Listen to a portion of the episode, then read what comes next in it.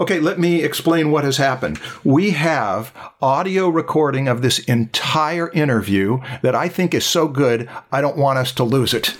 And it, what it means is that we don't have video of all of this interview, but we are going to entertain you with these marvelous clips that Jama has on his ArtStation that are, how did you describe them? They are like, did you say they were like trailers? Yeah, like for example, whenever I do a tutorial or something, just to let people know what this tutorial is about, I just release the trailers. And sometimes I do them just to kind of share my progress and what I'm doing at the moment. We'll see plenty of those during this interview. It's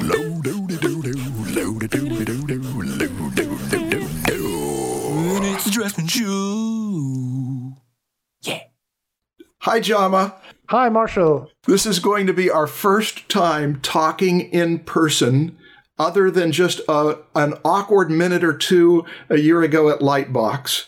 Exactly. Jama was my student 10 years ago uh, for about a year uh, online, and he was in Tajikistan.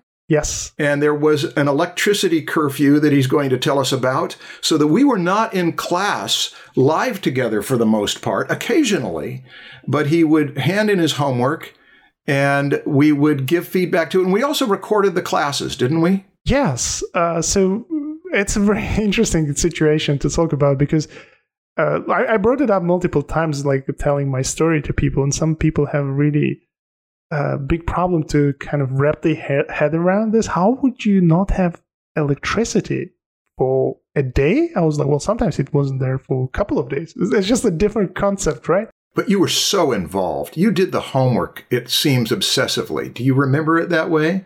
I, I do. And it's just, I knew it's my chance because I was self taught up to then. And again, it was all very unorganized, very I was just trying to learn bits here and there. But once I, I found out that I'm, I'm, I'm given this opportunity to study with with amazing artists and instructors like yourself, and I just felt like I need to use this opportunity, you know. And even though I had electrical problems, electricity problems, I had tons of supply problems as well.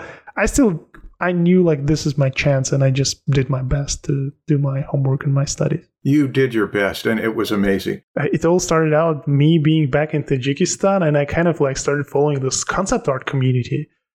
And obviously, I only had like internet access. I didn't have any community around me because Tajikistan is a it's a small country. We were uh, we had a legacy of ex-Soviet Union, so there's no like concept art community at all. I would say, and still there are not many people doing this type of work.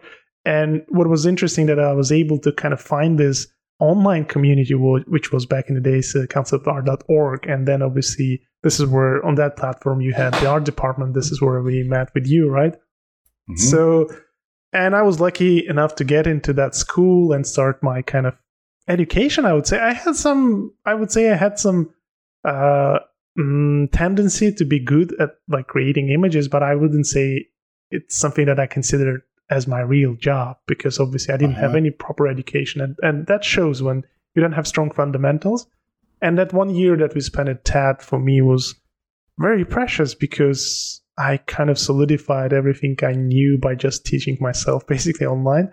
But having teachers there and having like a very good structure and obviously daily courses that we did with you and some other amazing art, uh, fantastic instructors it just gave me that boost that I needed, you know, and especially like seeing the reaction as you said like i like looking back now like my work was probably terrible but oh. you, you, guys did like a very good at encouraging people uh, and I, I, I felt like oh if these guys are telling me that i'm good i, I better be like i better uh, in the end make it uh, and yeah this is this is the, how the whole thing started and obviously me being in the tajikistan we had I, I, I, if I remember correctly, we had 12 hours of difference. So when you had okay. lectures, it was night for me.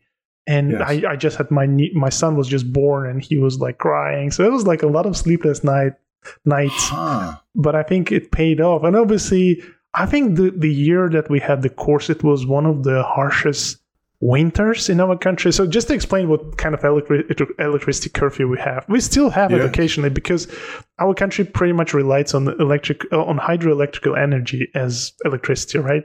So Mhm. and basically the water coming from glaciers. We have a lot of like high, really high mi- mountains. So we have like gl- glaciers, and the water comes down and it drives the uh, hydroelectric uh, stations. And when it's freezing cold, glaciers don't they don't melt. I know explaining Ah. this sometimes to people, they just go like, "What?" Like I never even thought of it, right? So the water when it doesn't melt, the the dams they don't have enough water to be released to generate the power.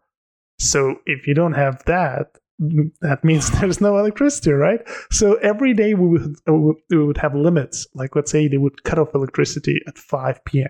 They would like Huh. you would have on at 10 a.m. I think, and then they would cut it off at 5 a.m. But because I had lectures in the evening, I wasn't able to even watch some of them. So, uh, but when I had a chance to do that, I was like super happy, like sitting there. Obviously, my English was pretty bad. I, I wouldn't even talk. I would just like write stuff. Uh, but it was still fantastic. You know, art language doesn't have any language barriers. Like as Yeah. as long as you do something and uh, you get proper feedback, you can learn anything. Yes, and you were in some classes, so it wasn't like it happened every now. I didn't know that that it was an occasional thing. Yes, it, it was obviously when you get like warmer weather or whatever it is, like you will get electricity. And I was in capital. Again, I love my country. It's a fantastic, beautiful place, but obviously the economy is still in shambles, like because of the a lot of different factors. And in capital was relatively good, but if you li- you would live in like suburban area, it was terrible out there. Like people would be without electricity for ages, and you know, Mhm. for me, it's such a thing. Like I'm so used to it. So whenever something like this happens here, like for example in London, I think one day we didn't have electricity for three hours, and everybody was freaking out, like in the neighborhood. But I was like, well, that's okay. I had once we had we didn't have electricity for a week, right? So nobody died. Yeah. So you Right. can do, deal with that. Where Where are you now? I'm in London. What time is it there now? Uh, it's I guess it's uh, almost eight twenty. Oh, okay, yeah. So it's a little after noon here. It's a little after eight there. Is it raining? Yeah, it was raining a lot today, and you know I would never say this before, but I actually prefer raining because you know because of the climate change recently, it's so hot during the Yeah. summertime. And my office, as you see, I mean, it's a little bit obvious from here, but it's under the roof. So the roof gets heated so much. And it came to the point it started smelling sauna inside. You know, when the wood gets like really uh, well, humid and it starts like getting a lot of heat, it really Uh-huh. Yeah. smelled sauna here for a few days. And I was like, damn. Yeah, it's not nice, but when it's raining, Yeah. it's just such a cozy atmosphere. And in general, I love London because the weather here is so mild, you know it's Mhm. it doesn't get too hot it doesn't get too i mean it potentially will get too hot very soon in 10 years but it doesn't uh, get too cold either so i like it there's a lot of rain but for some reason i kind of started preferring it We are in a desert in Southern California, yes and the fires have made it so that the air is unhealthy to breathe here. So we're a little envious of the rain that you've got there. i know i shouldn't be complaining about anything No, you aren't complaining. Yeah, you were actually saying how much you liked it yeah and that you like London and the mildness and the co- compared to weather exactly Tajikistan. Okay, now, since I have not had a conversation with Jama ever before, at length, this is going to be the time to find out what happened from the time we were in class together. And was it in 2010 or 2011? Uh, both i think we Yeah. started at 2010 and hmm I did a full year at TAD uh, because I was back at home. Uh, but then one day I got this message from a producer uh, on DeviantArt.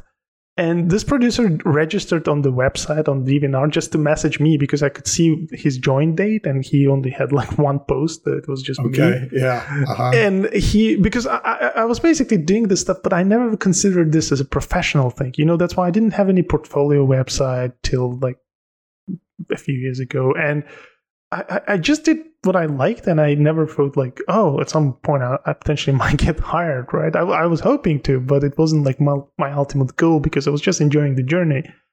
And this producer, Michael, he was producer at MPC, Moving Picture Company. So he messaged me uh, like, like, "Hey, we love your work. We would love to have you on this show." And I was like, "Where?" And he was like, "UK." And I was like, "Damn!" And you know, for a person from countries like mine, I'm, the first thing I think about is not the salary or the project. I just think about how do I get the visa there, right?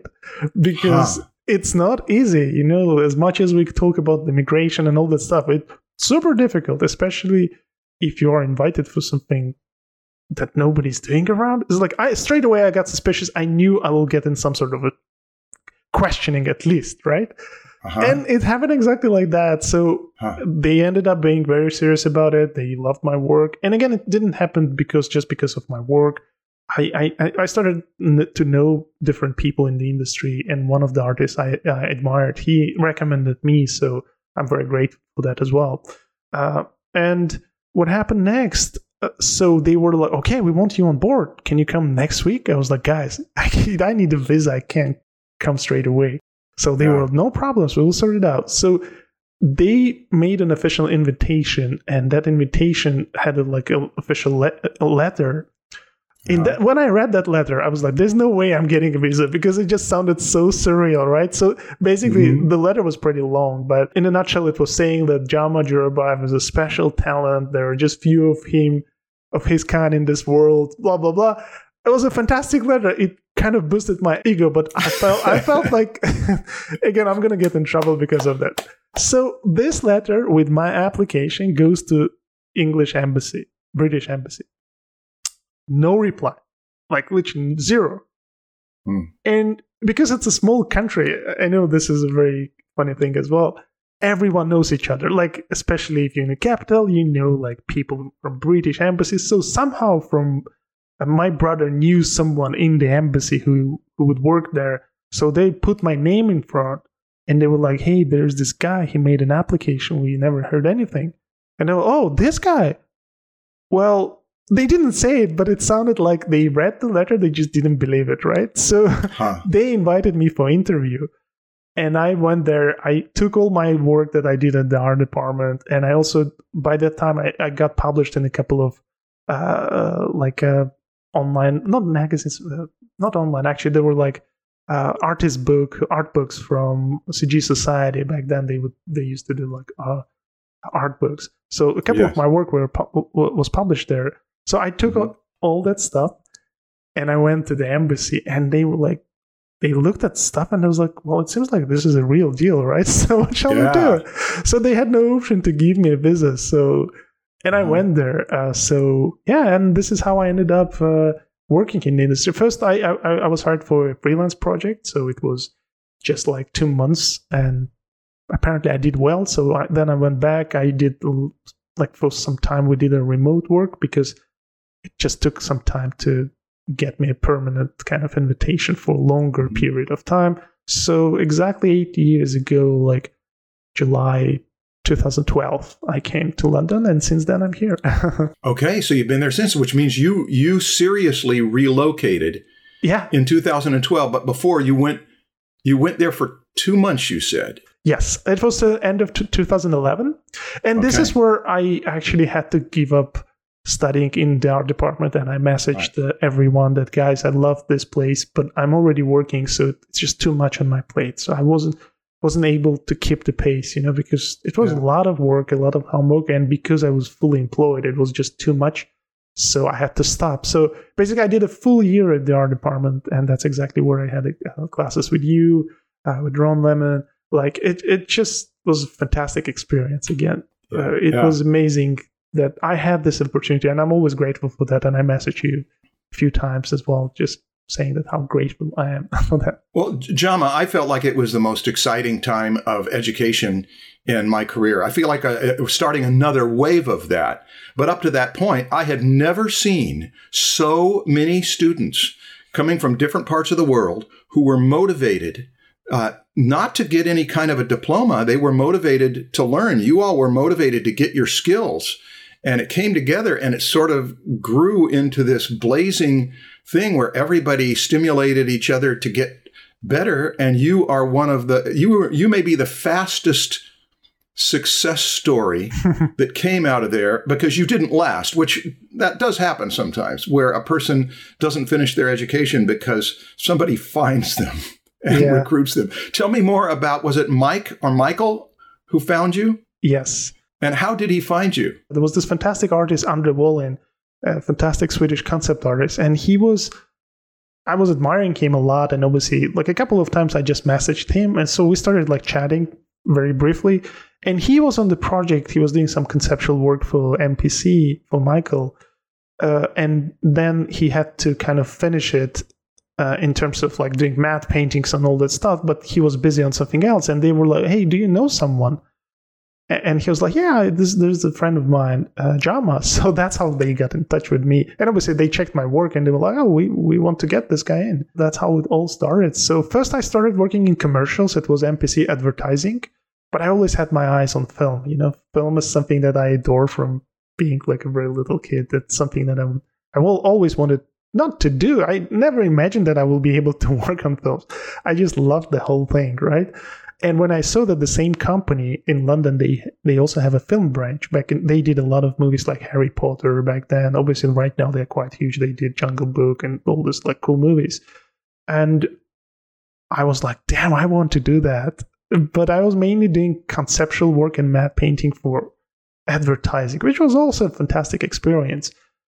And I was still like drawing and painting because like uh, matte painting is quite technical. You don't draw and paint that much even though like you can potentially but most of it is just a lot of reading a lot of photo manipulation and stuff. And I, I I still had the similar situation when I would do my daily work like exactly like in Tajikistan and after work I would just sit down and do con- conceptual work just concept art.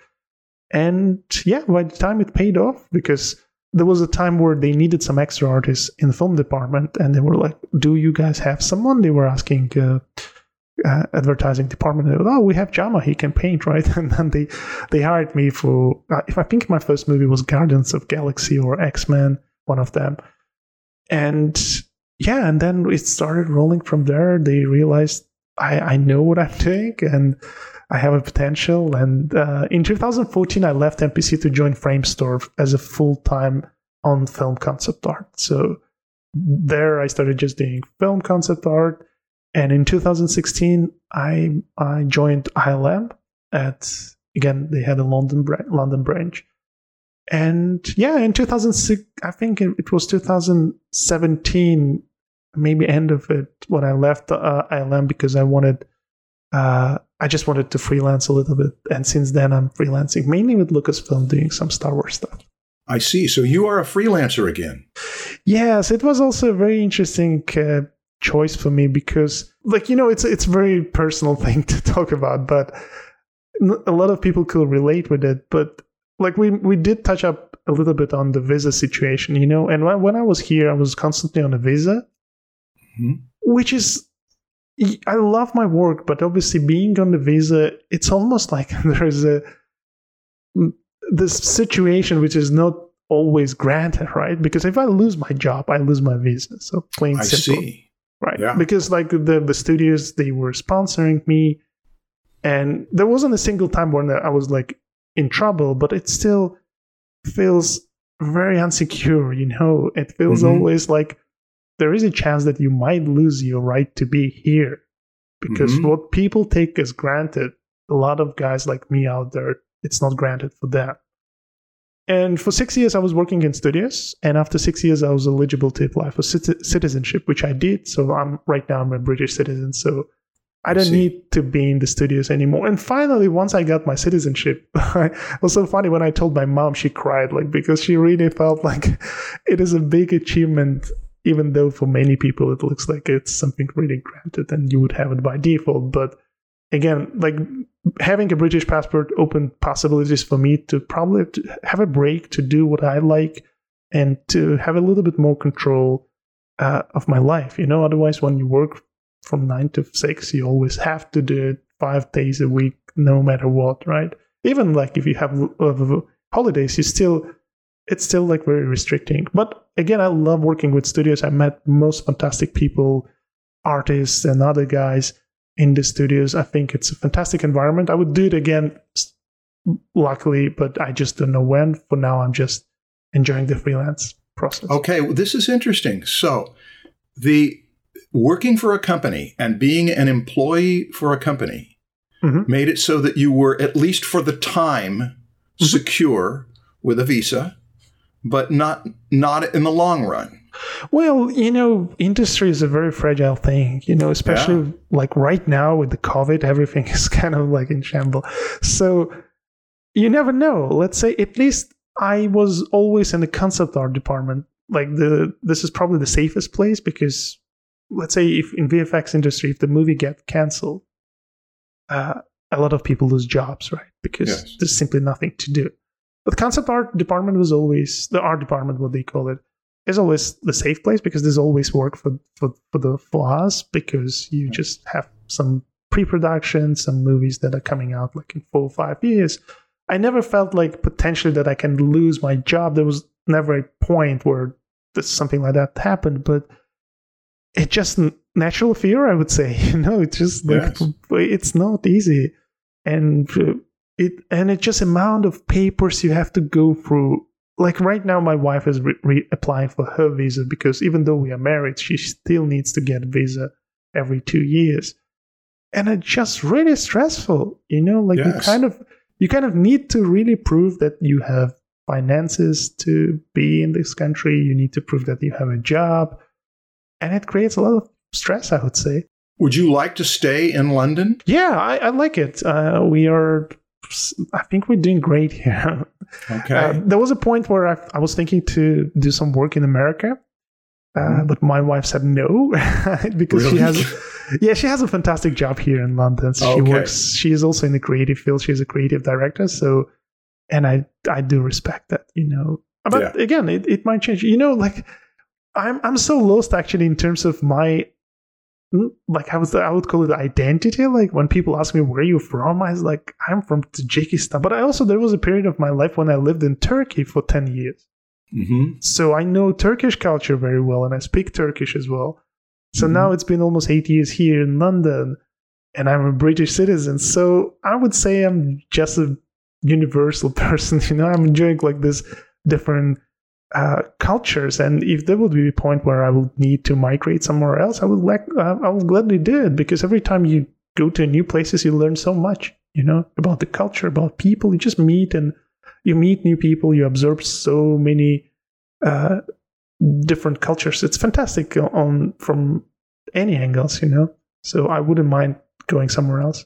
I want to hear what happened when you relocated, though. When you went there for two months, how did your family respond to that? If you're willing to talk about it. And then when all of a sudden we're going to move and we're going to actually move to London and live there, it's not just going to be that dad is going there for a couple months for a gig. We're going to relocate it. How did that go? Well, I think I relocated first. My, my first serious relocation happened when I went to Turkey. I was 17, and obviously, this is the first time I was like, "Oh my god, I'm gonna be like alone for a long period of time." And we handled we handled it pretty well. My family knew, and also we had a civil war back then, uh, Hmm. so there was no point for me kind of like staying there because it was quite unstable situation as well. So the relocating to London was second time for me. And again, we I had a good job. Or we had a family run business in, in Tajikistan. My brother was in charge of that, and I was helping him out. Obviously, there was a period of time where he was quite critical about it because he said, like, damn, we had this whole business. You can't just go and leave this behind. But I think now, like, since like he he he now understands why I did it, and he really appreciates that uh, that he let me do this, you know. And I, I appreciate that he let me do this, and he, I think he fully understands that I had to move forward, you know, because uh, London was a new challenge for me. Again, I felt like I have a talent, I have a tendency to do certain things very well, but still, it was a big challenge because uh, I didn't have much experience. So again, coming here m- m- meant like a fresh start start for me career wise, uh, and uh, I'm I'm glad it happened. You know, Yes. I'm glad it happened. Definitely, Well, Jama, this may sound weird, yes. but it is so refreshing to know that it wasn't all easy for you because mm-hmm. when I've seen students turn into celebrity artists, one of the common factors is that they were not necessarily that good as students. And it's happened this way historically too. I mean, Bernie Wrightson included in that book, A Look Back, he included some of the stuff he did as a teenager and it was not that impressive. Certainly not. I mean, it did show commitment and that this guy's really into this. He cares about the art. But you would never look at his early work and know that he was going to do the virtuoso pen and ink work that he did in the 70s. And that's that's pretty common and that's also encouraging because it lets students know that I don't have to start out with such skill. You on the other hand, as a student, were doing such impressive work that we didn't know what to make of it. Where, who is this guy? How is it? We, we had the project of reducing values uh, and understanding composition in the fewest possible values. We had the uh, issue of taking something that exists, blurring it, turning it into an abstract, and then reimagining it as another representational piece so that we don't let the subject matter dictate the design. And you did this in ways. Do you remember it was an inside of a whale or something? Yes, yes. Yeah. I, I, still I still use that exercise. It's a fantastic exercise. Yeah, yeah. You you did it in ways. And by the way, uh, there are I'm I'm seeing some other students who are picking this up right now that are my students now that they are they're just knocking us out with the ability to reinvent based on an abstract composition. But you ran with that like nobody i had ever seen. There were a few students who did you. it well but you did it so well that we were we were a bit aghast at it. And so now the reason i mention that is because uh, this podcast a few podcasts ago we did a book report on on uh, the war of art. And we did one shortly thereafter called Art and Fear, which did not mean as much to me now as it did 17 years ago uh, when I was dealing more with fear. The thing about it is that it doesn't seem to an outsider who looks at your career cursorily that you ever really had to deal with much of a war with quality and that you didn't have much fear. And so, if the truth is otherwise, I want to hear more about your process and your self assessment. But one thing we see is that you had other struggles that, like relocating, yeah, uh, and and a brother who says, "Hey, you're going to leave the family business," and that nothing nothing comes free, nothing that's really good and long term. There's no price to pay. So I'm I'm encouraged to hear a bit more about this. And I want to hear more also about before TAD happened, how you were learning and what your influences were, and how the family uh, how the family regarded your talent. Yeah. So basically, yeah, this is a very probably the most bumpy period of my time, I would say, of my life. So uh, I graduated in 2004 as an aerospace engineer. So before yes. I even did art, I was like fully into rocket science, right? But I was a terrible student. I was like, I would admit, I got like mediocre uh, notes. I was always like the the worst student in the class because I just didn't enjoy it. Like I, I entered this industry hoping that I will be able more to design because I love airplanes. I just when I was a kid, I would love I, I love drawing them and painting, and I felt like this is to be uh, this is to have some of it, but it turned out to be very math heavy, like physics, math, and I was like, damn, this is not exactly what I want to do. So I spent six years, that six and a half years there trying to finish this uni, and the day I finished it, I looked back and I was like, I don't want to do this, right? And I, I was 24 back then, and you know, it's and I, I see this even the traces of it these days, even probably more, where you, when you hit this age, people expect from you stuff uh, like something, right? For example, your parents, obviously, the usually parents are the friendliest people, right? They support you, but community and society expects you to be something like, hey, dude, we invested so much time and money in some cases in you yeah. let's return that right like what, what are you going to do and back then being 24 years old I knew I know nothing, right? Like, yes, I did study this thing, but I don't think I will enjoy doing it. I don't think I will achieve something valuable because I have no motivation, you know? And obviously, that all piles up and makes you so unsecure. Now I see how. And also, uh, this is something I would love to bring up again. When I was in TAD, even though you say my work was good, but I think what was more important for me to getting to having this encouragement from your end, right? Not from you, from Ron, from Sterling, from all the teachers. They were like very encouraging, right? They were giving us this motivation and this boost we needed.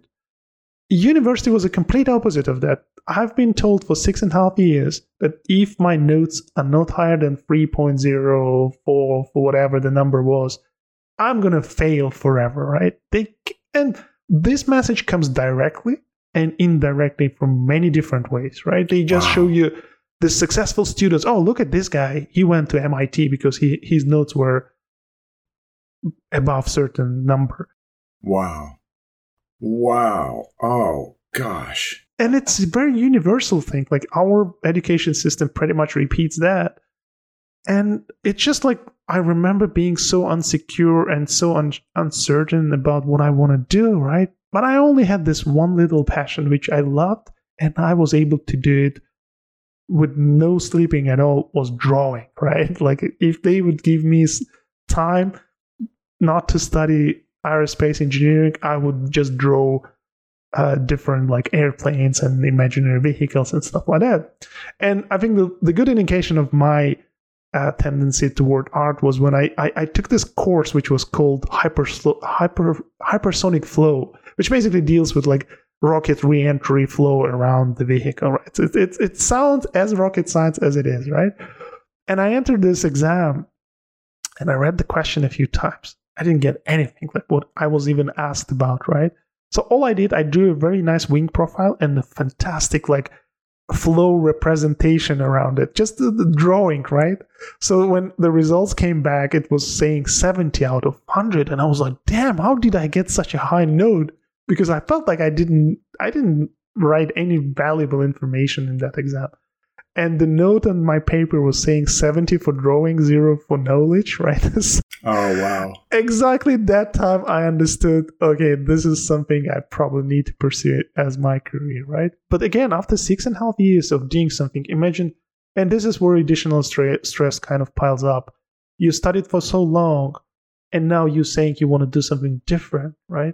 It's very hard, especially these days when it's such, you know, like these days it's even more dramatic because it's almost like you see all these YouTube celebrities or people doing po- like uh, streaming or doing like you know like with Instagram and in YouTube, it's much more obvious that there are there are people who are successful, uh, and it's much more easier to get depressed because you think like, damn, I'm doing, I can't do any of that, right? So at least I didn't know about like the other side of success. I knew I'm not successful, and I just and I knew I had this passion for drawing, so I started drawing again, and I started painting, and I discovered Photoshop in the meantime. So I, started doing all these things, but then I had to go back to my country, and I started to work as a graphic designer because what I was um, educated for, I didn't have any proper offers, and I just didn't want to do it basically. And then at some point, a friend of mine made, made I received this call from a friend of mine, and he was like, hey, remember like you were doing some graphic design and painting? So I was like, yeah, sure, I still do a little bit of that. He was like, damn, we need a person like you. We have like a small scale studio. I was like, even without hearing where the studio is, I said yes because I want, just want to do this. And it ended up being in, in Turkey in a very small district. It's very close to Syria. It's very close to where the war zone right now is. So we uh, the the reason why they made the studio there because it had like a huge industrial area there, and all the companies they needed some sort of illustration or like graphic design logo or something like that, right? So yeah, and for two years I was there, and this is, was the time when I discovered concept art because this is probably the first like the early beginnings of YouTube's and uh, uh, Gnomon was big back then. So I saw this video where someone was doing concept art and I was like, "Damn, you can do money with that!" I was like, the whole thing, like my my world completely switched over to something else when I, I saw that. And obviously, I started watching videos. All I, I I was able to do is just to watch the videos and start like practicing. Yeah. And at, and at some point, I think it was Fang uh, who mentioned that he's using like Wacom tablet, and I was like, damn, that's why my my paintings look terrible because I don't have the the tablet. But obviously, it was damn expensive back then. And imagine for a person who just starting out, like like it probably was two salaries of mine, like monthly salaries, to buy one. Wow. So I, I I I collected the money. I ordered, and back then there's no Amazon, so even like if you order something, you it, it will take like three months to arrive, right? Huh. So and when the tablet arrived, and I was like, now I'm going to be the greatest artist, and now I unleash my full potential. Just to realize that I made my first stroke, and it looked nothing like what the professionals were doing. Yeah. And this is was the turning point when I realized it's not about the tools; it's about the the kind of fundamental understanding of main principles of art. So this is where I started actually uh, doing what we did in TAD, but very uh, in in a very unorganized way. Right? I was just like, okay, I need to learn about composition. How do I do that? So I started reading books on composition, started watching videos, started practicing composition, and just uh, trying to level up my fundamentals. And it took two years. And I gave up because I realized I don't have any talent to do this. You know, especially perspective was really hard for me to wrap my head around. I just couldn't wrap my head around how can you have more than two vanishing points. For example, this was one one of my biggest struggles back then.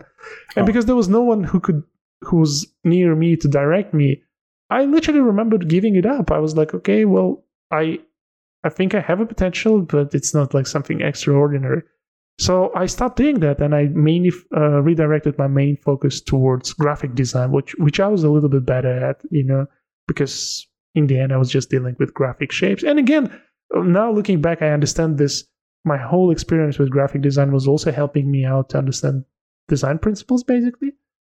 Uh, but as a tool, I couldn't just master drawing and painting in Photoshop. It just everything I did looked very mushy. The values were off and stuff like that. Now I understand what was wrong, but back then it just looked to me that I'm not great at this, you know. Mhm. And because there was no one around who could point uh, point Yeah. out what what uh, I was doing wrong, I, I I just basically I stopped like for a year. I just didn't do any paintings. And then after a year, I picked it up again, and I, I was like, it was 2008, and I did a couple of paintings, and I was like, damn, this is looking awesome, right? well, it, probably it wasn't, but at least I was satisfied. I was like, I'm doing it. And then the more I was doing it, I, I started like, I think first time I posted online was, was late 2000, uh, mid 2009. And I posted my stuff, and I remember my first post on CA.org was just black and white thumbnails and people wow this is looking awesome fantastic and maybe like after five comments uh, someone was like hey we would love to see your color stuff. And i was like sure. And i had zero color painting. I was so terrible with color like because i, I just I, I just mastered values so my brain started to kind of see see the shapes and just in plain values. And color was a different beast right? So i had to spend more time on color. But i think what what was interesting that uh, with my art career I knew that if I avoid certain problems I have, it's just gonna hit me back, right? Sometimes we Mhm. cover up certain things we're not good at. We create a lot of excuses not to work on those because it's hard. You know, like color needs a year or two or maybe more of practice. Yes. And now, like after 10 plus years, as I'm teaching myself, I see this in students as well. You know, this frustration slash disbelief slash uh, insecurity and also the fact like that students sometimes realize that it's going to take a lot of time to master certain things uh, this could be very discouraging for them. And Mhm. f- i knew for me it was a long journey. I still have a lot of things i struggle with but at least i'm ready to face those now you know? Like i knew it's going to take me solid few years if i want to master certain things but that's the way it is. For some people it's faster uh, but some for, pe- some for some people it's slower. But in the end, if you put your effort into it and you stay consistent and persistent, you can do that. You were doing it for so long without structure. Absolutely. on your own, I think as soon as you were given some structure, you were really strong within that structure. That was what you needed. Is that you've got deadlines each week, teachers, uh, Absolutely. curriculum. it was just the best experience I had. I was very grateful that it happened to me. Uh, and again, like most of the things I felt like I was doing uh, by by my gut feeling, like when I was presented design principles, I was like, "Damn, I'm doing all those things," but I just didn't know they they are called design principles, right? Yeah. Yeah. Uh, when you they we would talk about composition and abstract stuff, I was like, "Damn, I was doing that." Yeah. Yeah. but and you know i think like also what was interesting when i started shifting my career uh, towards what I, I do right now. And at some point i started teaching as well. I just realized how education could potentially ruin the way you do certain things. Like for example the thing that you mentioned with the abstract thinking you know it's something that we are we do a lot as kids right? Like kid Yes. kids love to imagine. Yeah. and there is always this point where parents start telling kids like hey you got to get serious right like forget your imaginary friends. And i think this is the first starting point when we as artists we start to give up on doing art you know? Like kids stop being creative when people either their parents or uh, the society the school or whatever people surround them they start making fun of them because they are being unusual i would say. Like they being Uh-huh. creative you know? Like for example if you sing in the in in the class and uh, and at some point people will start like oh stop clowning right? Or stop, stop doing these things. Maybe that guy meant to or that girl meant to become a famous singer but just because someone was judging them and because they were being unusual i would say in the end that kind of like changed their career. So Yeah. like I have my son, and whenever my son wants to do something, I, I go like, do whatever you want. Yeah, you'll do it well with him because you've got enough insight over how that whole arc happens. Exactly. And especially in my case, it was also double challenging because, again, my family, my mom, who passed away recently, unfortunately, and my dad, they were super supportive. They were like always, whenever I, I had this idea, they were saying, like, do this. And that gave me a lot of energy. My brother was also very supportive, even though he didn't want me to leave, but he he knew that I gotta do that step. And these days he's super supportive as well. But I would say because there's no industry, what I was trying to do sounded like a sci-fi movie, right? Like because for some people they they don't consider drawing and painting as a serious job, right? Yeah. And occasionally, like when again, friends of mine, they all know what I do, but they would be occasionally cases where people would ask me what do i do? And i was like well i do i draw i paint and they were like oh you do cartoons. I was like yeah i do cartoons. And obviously the, the next question they they asked me would be like like is it like a, do you consider getting a serious job? Right? It Yes. is a it is a serious job. Yeah. and uh, now obviously i take those comments they sound funny to me but back then when you're doing your first steps it was really hard because you doubt yourself already because you just graduated uh, you spent six and a half years doing something completely el- different. Now you want to uh, you want to experience this new journey. You already have a bag of huge bag of insecurities inside Yes. it and now on top of that people surrounding you even if they don't want to hurt you they still for them this looks like hey dude like you gotta capitalize on what you had before. Why would you like challenge yourself so that's why like i decided for my son if he's 30 years old he decides to do something else just do it I think coming from an environment that is not conversant with professional art is a an extra burden. It's it's an extra thing that you have to get past because nobody's going to understand it. If I've seen people who don't have that problem, their parents understand it. They've been in the industry, uh, and how often people who come from environments whose parents have been in the industry decide they don't want to go into that industry yes because they don't have they don't have the illusions that people on the outside of it have. Oh, oh, wouldn't it be great to just make art all day? What an easy, what a wonderful life. They're they're aware of how challenging it is, but at least there's a door, there's a path that's already been trod into there. And when you're coming from the outside into it, that is one extra thing is that your family doesn't understand. The insecurity does get piled on. You've got it inside and you've got it outside, but you did it. It was a very difficult journey, but I think I I realized that my success or my achievement is only mainly in my hands, right? It pretty much depends on how much time I spend on certain things. If I can stay focused, like even these days when I teach, I, I show and tell people how much I work even today. Like I have like my daily exercise when I'm trying to improve my anatomy, which I always consider as an endless effort, right? There's always something you want to learn about anatomy. It, and it's just never ending process, you know, like yes, I do work on this project on these projects, but still there's a lot of areas I would love to develop myself. And and obviously I do believe a big part of this success was just my natural curiosity towards this. You know, once you start having fun, it's really hard to stop anyone. Yeah. Yeah. I wasn't having that when I did the aerospace uh, engineering Yeah. uh, part, but when once I started doing art, like nobody is forcing me. Sometimes it's 3 a.m. and I'm I'm like, Yeah. oh my god, I gotta try this VR thing, right? Yeah. No one is forcing me. I'm just naturally curious.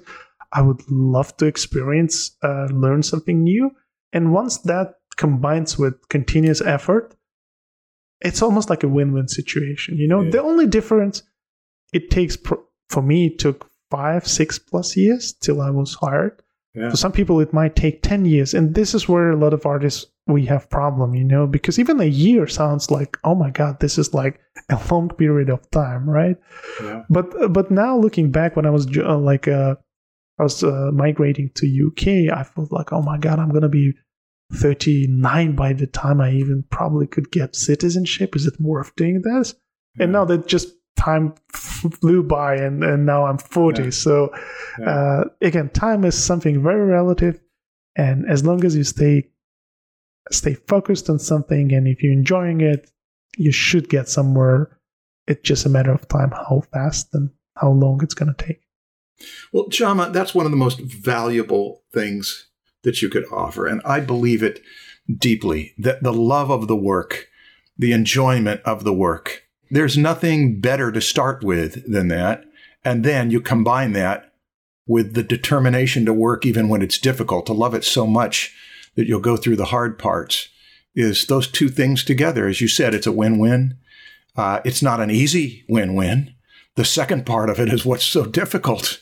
It's interesting. Uh, I'm going to tell you a very interesting story. So it's basically when I was in TAD, we are uh, uh, obviously we, we will get different tasks, right? So we will like, hey, do some like we had life drawing sort of thing where we're doing photo studies, and there was this uh, this assignment where you have to walk out and do like a plein air uh, session, and I remember I did two of them. One of them was completely unsuccessful. So we have this botanic garden in in our capital, and I went there with my pencil and with a just like a some paper and i was planning to sit down in the woods and do like fantastic like do like a tree like a branch study or something like that so i i got in trouble because security guards came over and they were like what are you doing? Right? So i was like I, I had really hard time explaining what exactly i was doing you know because if you say i w- i pretty much said what i was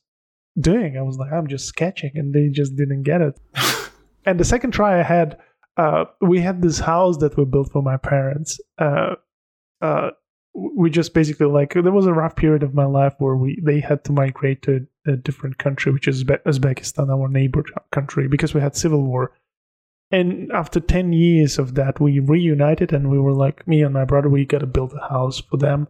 So we built a house, and it was like really nice place. It was just hard to explain, but it's a very nice. It had a very nice view and I was basically doing my plein air out there. You know, I had my laptop and my cables all around me, and I was doing all my TAD assignments, like drawing like the landscape out there. But the sad story is that our government decided to build a, a huge park in that area, so they demolished this house like oh. recently. It happened like literally a few months ago. So all those memories are gone, but the story is still out there.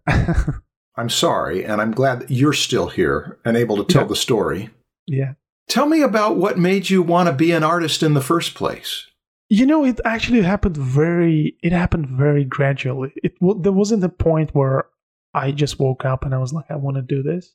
I always enjoyed doing art. Like back in the days when I was a kid, I was just watching a movie and I try. I would try to do like little sketches of what I've seen. It's something that I loved. I realized that I could. I think the good sign was that I I could sit for hours and hours doing art, and nothing re- nothing else really kept me this focused on something. You know that that basically meant that I'm enjoying it. You know, I'm I was just doing it, and I would look at the clock and I spent like five hours drawing something, right?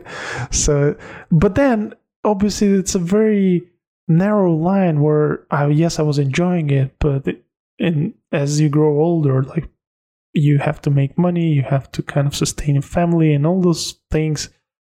It's there's always like I'm grateful that I have this rare combination where I can enjoy my my work and also it paid pays the bills and it just I don't need to worry about like all that stuff you know? I, I just need to worry about doing great work and hopefully if i keep doing it i will still have work and i will be still employed. But again this is this happened very gradually for me.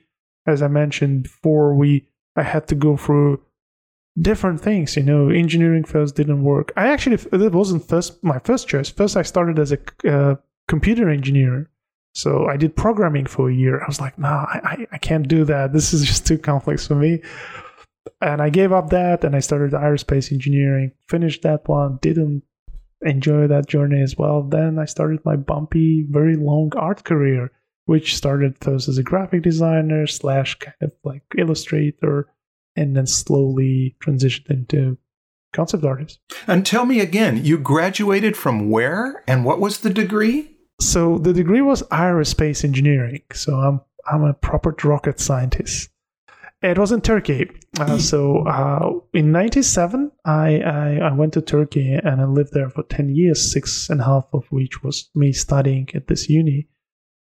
And yeah, it was an interesting six and a half years. I was terrible student, I would say. Again, I think like my main problem was that some of the subjects we were taught, I didn't really enjoy them. They were like, um, why am I learning this? Right? The ones that I really enjoyed, I nailed them. Right?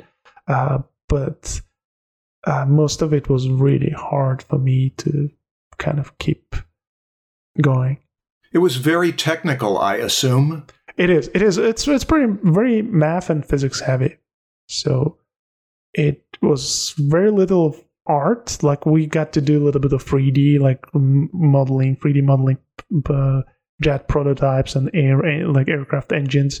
That part I enjoyed a lot, right? Yeah. But whenever it was getting too technical, I but I still don't regret it. You know, back in the like looking back, I think that gave me a very solid understanding of problem solving because engineering is all about problem solving, right? Whenever you see a beautiful airplane or a fantastic rocket, it looks fantastic, but the form kind of follows the function in most of the cases.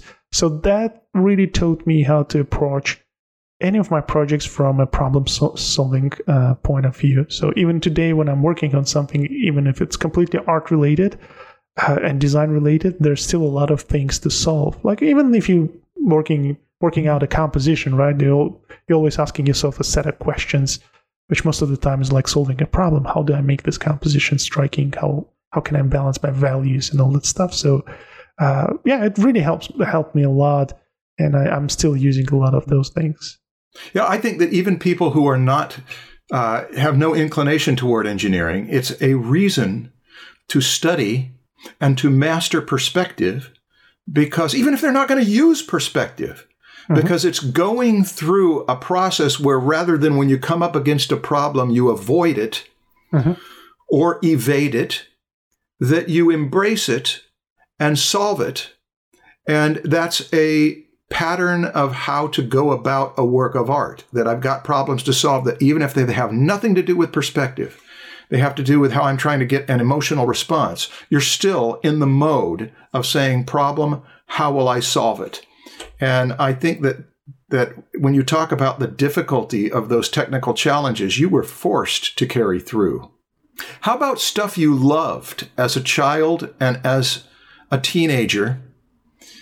Uh, art and movies. Well, it's also a very interesting part of the story because I grew up in Soviet Union. I was 11 or 10 years old when Soviet Union collapsed and you probably know more than other people about Soviet Union at least you you experienced parallel to the western world we had this like crazy Soviet Union world and it was a very closed country uh, so we didn't have much of a western culture I remember like if you if someone had a colorful magazine, like it doesn't matter what type of magazine. It could be like I remember I had this uh just I would say like a catalog of clothing and shoes and they also had a toy section. Oh my god, that was like I I I think like I spent so much time looking at those toys because we never had those colorful kind of even images, right? Because it it just looked way better in Western countries. And wow. then, for example, movies, we we didn't have them officially in the theaters. Maybe we had Star Wars, like maybe some other movies, but most of the movies they were illegal. Really? It, yeah, it was illegal to distribute Western movies, uh, and I remember my first experience. I was six years old, and my brother told me we are doing something tonight. And i was like wow. It was like you know it's yeah. almost like a big thing. He was like we're going to see a film. I was like oh my god this is the first time ever i'm seeing a western film. So because they don't they wouldn't show those on tv uh-huh. almost it was like almost like this basement type of uh, apartment. And you walk down and it's super dark. And there's this little tv and a lot of people it's imagine a cinema but instead of having a big white screen you have this little tv and it was the only colorful one that i i, I would see like at six years old. Like it was the first time i'm seeing things in color right?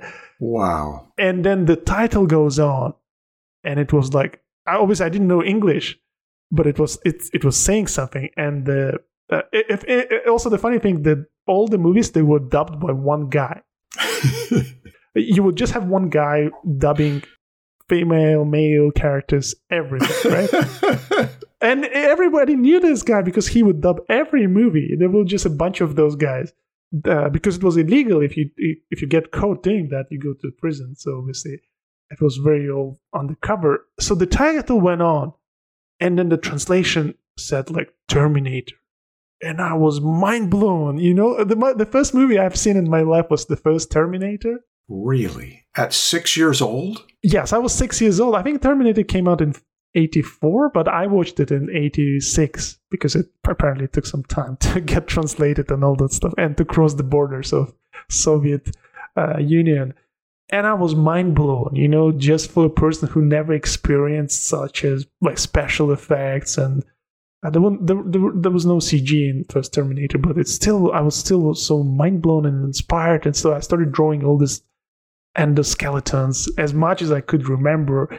And obviously, uh, we would get some photos, and I remember like I had this colorful poster of Terminator in my room.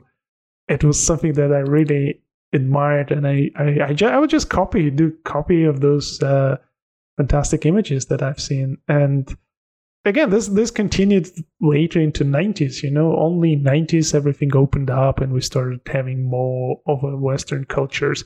But even then like when i migrated to uk i was amazed that i know nothing about like comic book culture because we simply never had it. Huh. We never had a i remember my first time working on x-men and everybody in the room were like oh remember that sentinel from 70s uh, comic books I was like, uh, I don't remember because I never read them. So I had to catch up on things. And actually, I always felt I'm lucky because I, I kind of had a fresh look on things. Like, even if I had to work on uh, like all those m- movies uh, recently, uh, uh, even if I didn't have much experience from my childhood watching those, or didn't have like, I didn't know about uh, too much about the legacy of those in uh, as I was a kid, I had to catch up on things, and I think like it's also a great thing because since at some point I had a fresher look at, at certain things. You had so little. Yeah. and you did so much with it. Do you think that that was an advantage in a way? Is that you you're you're deprived of all of this entertainment that kids like so much, and then when you get a little bit of it, it ignites a passion for it. Absolutely. I, I think whatever I experienced, it in the end it played out and it helped me a lot because first I did I never took things as granted, you know. Like even in TAD times, you know, like I remember first before even TAD started, they sent out this list of supplies that you need. And I just went through those. I was like, where did I find all this stuff? Right? It's just every, like, literally every item I read, I, I, just couldn't even translate it because it was so alien, you know? Like, remember, I, I keep forgetting what were, what were, uh, what were the colorful kind of crayons that we used? There was a specific, uh, Prismacolors. no, not Prismacolors. John English loved those, and his father, uh, Mark English, also loved those. It's almost like a, Oh, were they were pa- were they pastels? Yes, uh, pastels. pastels. Yes. Yes, not oil ones, the, the soft ones. They almost like a chalk or something like that. So obviously, I went to book like art store in in in in, my city. Uh, I didn't even ask about if they have it. I knew they don't have any of that stuff, right? So I found this very similar one, the but it was oil pastel. It was much hard harder to use because you couldn't smudge it because once you put the stroke, it stays there because it was oil based. You couldn't really smudge it. Okay. But that helped me a lot to a- lot to kind of develop my confidence in my strokes, you know, because I wasn't able to raise and smudge and to create those gradients. So that's the only thing I used. And also paper wise, I just used the photocopy paper. And I remember when we were in TAD, some of the students asked me, "What kind of paper do you use?" I, was like, "What do you mean? Are there like more than one type of papers?" it's like, and obviously, once I came to UK, uh, to, to the UK, and you go to bookstore, it's like heaven. You know, you've got everything you need. Oh. But then again, does it help you to become a better artist? Of course, like using the proper paper probably would. But I think like it's not something that would stop you if you have a passion. So I had to d- just use a photocopy paper, and and but what the downside of it, I didn't know that there are bigger formats of paper because uh, let, let's say you're doing like a full figure. Sometimes you would love to have a bigger uh, bigger paper because it's just easier to do certain marks, you know. And it's almost like I was whole my life I was just thumbnailing, you know, because I always had like a really small piece of papers.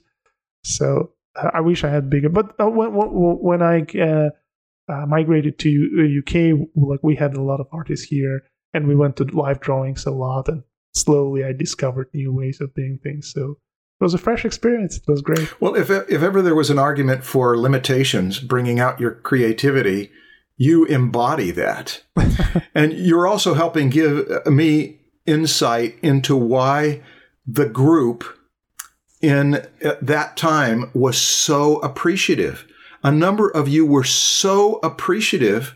And I'd never quite had that from a group of students where every everything that was given was like, oh wow, we can use this. And uh, you you definitely had that. Now I'm starting to understand why is that you had so little uh, in uh, previous to it. To not have seen you had not seen a movie or a Western movie, a movie from the United States until you were six years old, Yeah, absolutely. yeah. and it was Terminator, the first Terminator. Yeah, because the national TV that we had that would be broadcasting, we only had two or three channels on TV anyway. Mhm. So literally two or three channels, couple of Russian ones, maybe one local one, and that's it. And they would occasionally show movies, but Uh-huh. and no Terminator for sure, uh, and no like. Uh, again, like it all changed once Soviet Union collapsed. Just by miracle, in a day, you would have all the Western products as well. You know, it's just the way the economy was built and the kind of uh, Yeah. philosophy of uh, communist regime Yeah. was kind of really weird. But again, like in Russia and in Soviet Union, you have fantastic artists. Like art was really uh, had a very huge level. It's still like very high level. Still uh, my favorite painters and drawers are from Soviet period of time. You know, they, they have Yeah. like a very specific touch the way they, especially the drawings like charcoal drawings. Uh, I love Fechin. Obviously, Fechin Yes. migrated to US. Uh, but there are a couple of other Russian uh, uh, artists that I really adore. They had like a very specific, strong uh, look to their artwork. Right, and of course, Fechin was doing his best work before he came to the U.S. Yeah. uh, as well. Uh, uh, other artists that had an influence on you when you were younger. Well, again, when I was younger, I, I didn't really know that I will be. And and you, oh, there's another additional story on top of that. My parents are artists, but uh, not they, they they're not painters. Uh, but my dad is a ballet dancer. Is that right? Yes. So, and my mom was uh, uh, what would you call it? Like a light lighting director in the puppeteering theater. So she she knew a lot about color and all that stuff. But every time we brought up uh, the conversation of me being an artist, my dad would say, "No, I don't want you to be the artist." I was like, "Why, Dad?" He was like, "Because the artists are the most damaged people in the world, right?" So, And uh, for the, with them, I kind of understand it because when Soviet collapsed, it hit them really hard. Because you know, when you have terrible economy, when you have civil war, uh, no one needs artists. It's a harsh reality, but this is the period of time that probably artists are most vulnerable, you know? And my dad used to be also a very famous actor as well. So he, and all of a sudden, no one needs you, no one knows about you, no one talks about you. So I, I do believe being artist is a very interesting journey, but it also has its own challenges, you know? Uh, because in the end, we would love to be appreciated. And when there is a situation where there are much more important things, at least in that situation, it really hit them hard. Like, you know, I remember even my dad and mom when they realized there's no point to work because there's no money. And the question is like, oh, well, what will, what will we do now? So obviously they didn't want me to experience this. But that all changed, you know, like these days, my dad and my mom, when she was alive, she, she was always so proud of me. You know, she would she would ask me, "Oh, tell me about this movie you worked on," and I would tell her She got to see that it paid off, and your dad gets to see that it paid off. exactly.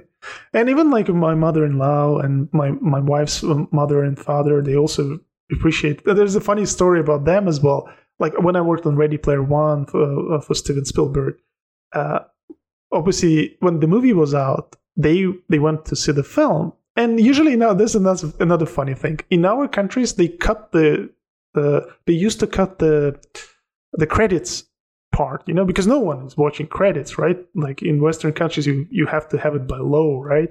Yeah. Uh, and they went to see this film, which was very recently, 2018, I think, and they stayed after the movie was over to see my name in credits, and they got approached by the security because the guy got suspicious, like if they were shooting the film with the camera. That's why, Ah. like people usually don't stay to stay to see credits, right?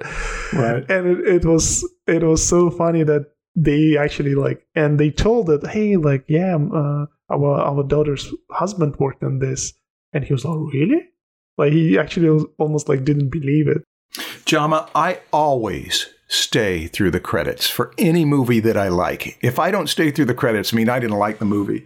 So your name is on the credits.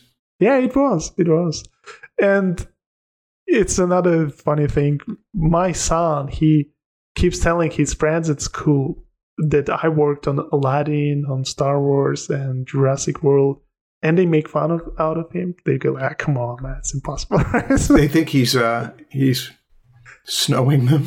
yeah i think he's just uh, they they think he's just making things up uh, Yeah.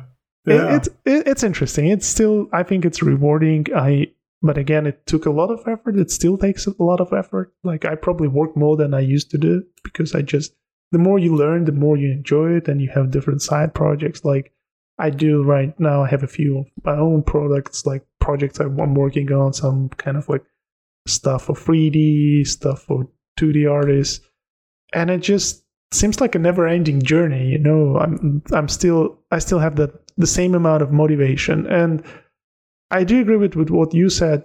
Uh, not having all the tools and possibilities when i was starting out really helped me to appreciate what i have now. I knew how much time i spent to get where i am right now so uh, i always i appreciate the things that i and the kind of opportunities that i have You have a brother, and you have other siblings too. I have actually a sister as well. My my, my dad married four times. Wow. yeah, I have a sister from his uh, previous wife.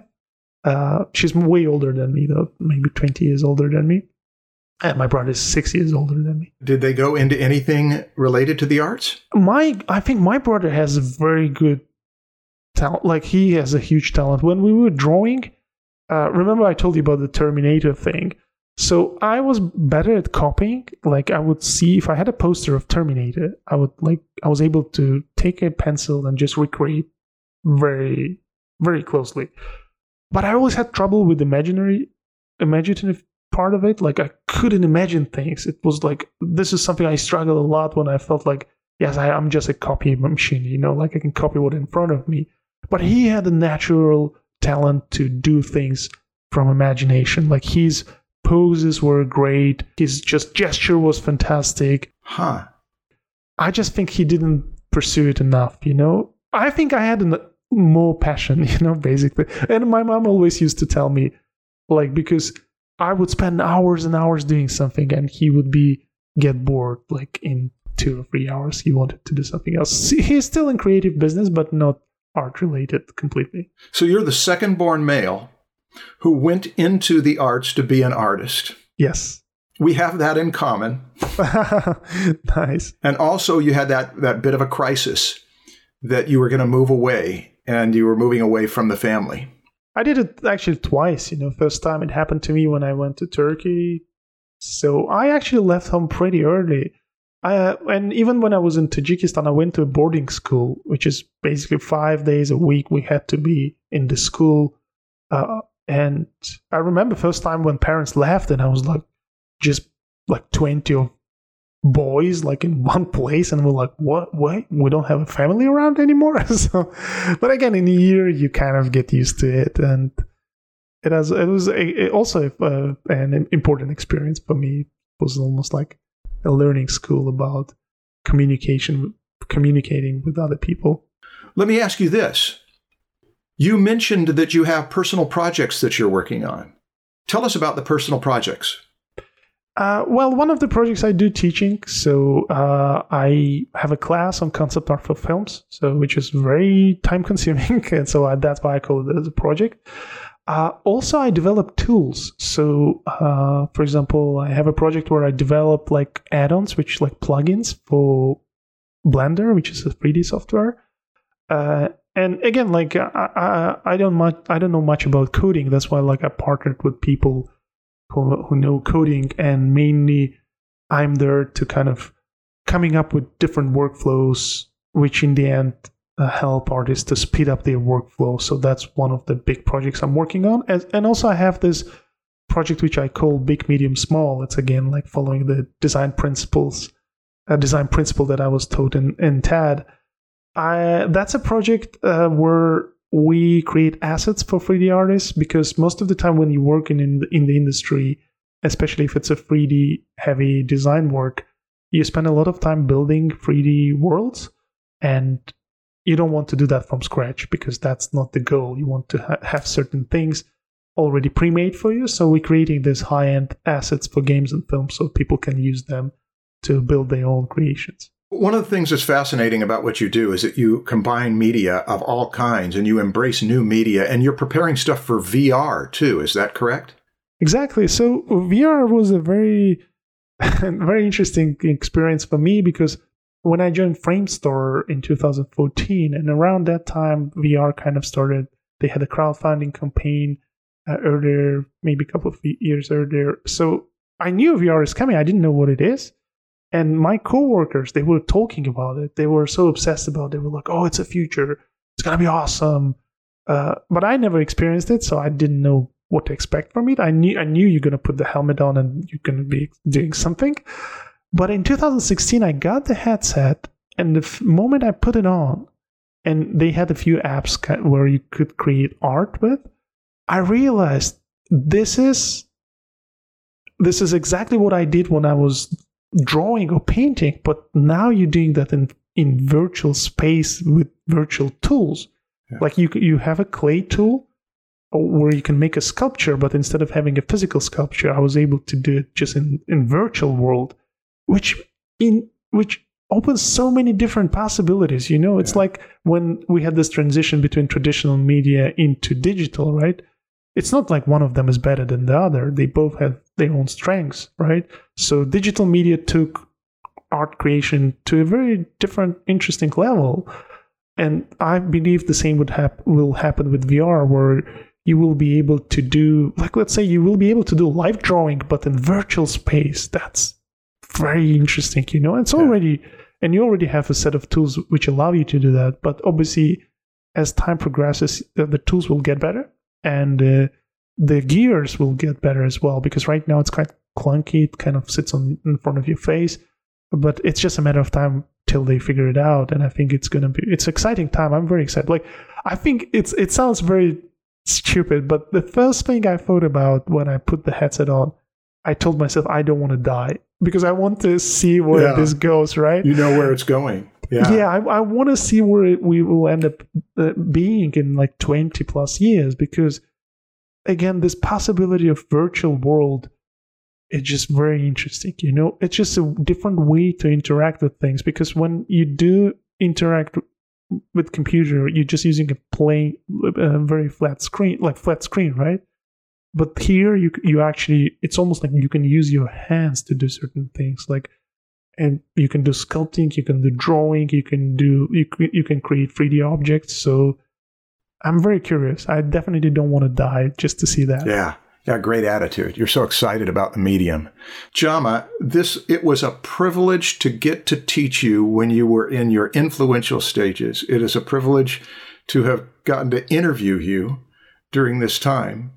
Uh, anything else you want to tell us about that you didn't get a chance to tell us about so far? Well, I just wanted to thank you as well. As I said multiple times, I'm very grateful. And I also, I think I wanted to thank you because we have people like you who really encourage other people to do something. You know, as much as I had effort, I had passion to do when I was learning, it also, it was very important to see people like yourself who encourage us, who, are telling, showing us the way and basically motivating us. This is a very big factor, especially we talked a lot about artists being very fragile. And I even these days you get a dislike on Facebook or Instagram, you go, why that did that person dislike my work, right? So we like artist nature is very fragile. That's why it's important to have people who support each other. And uh, when I was starting out out my career, you were in a very close circle of people who really encouraged me. So I'm very thankful for that. Yeah. Well, it was a great time. You were a star and you still are. Thank you for giving us the time on the Draftsmen podcast to do this interview. Thank you for tuning in with us. And how do people get hold of you? Well, they can uh, find my art on ArtStation, or they can just find me on Instagram as well. Thanks for tuning in. See you.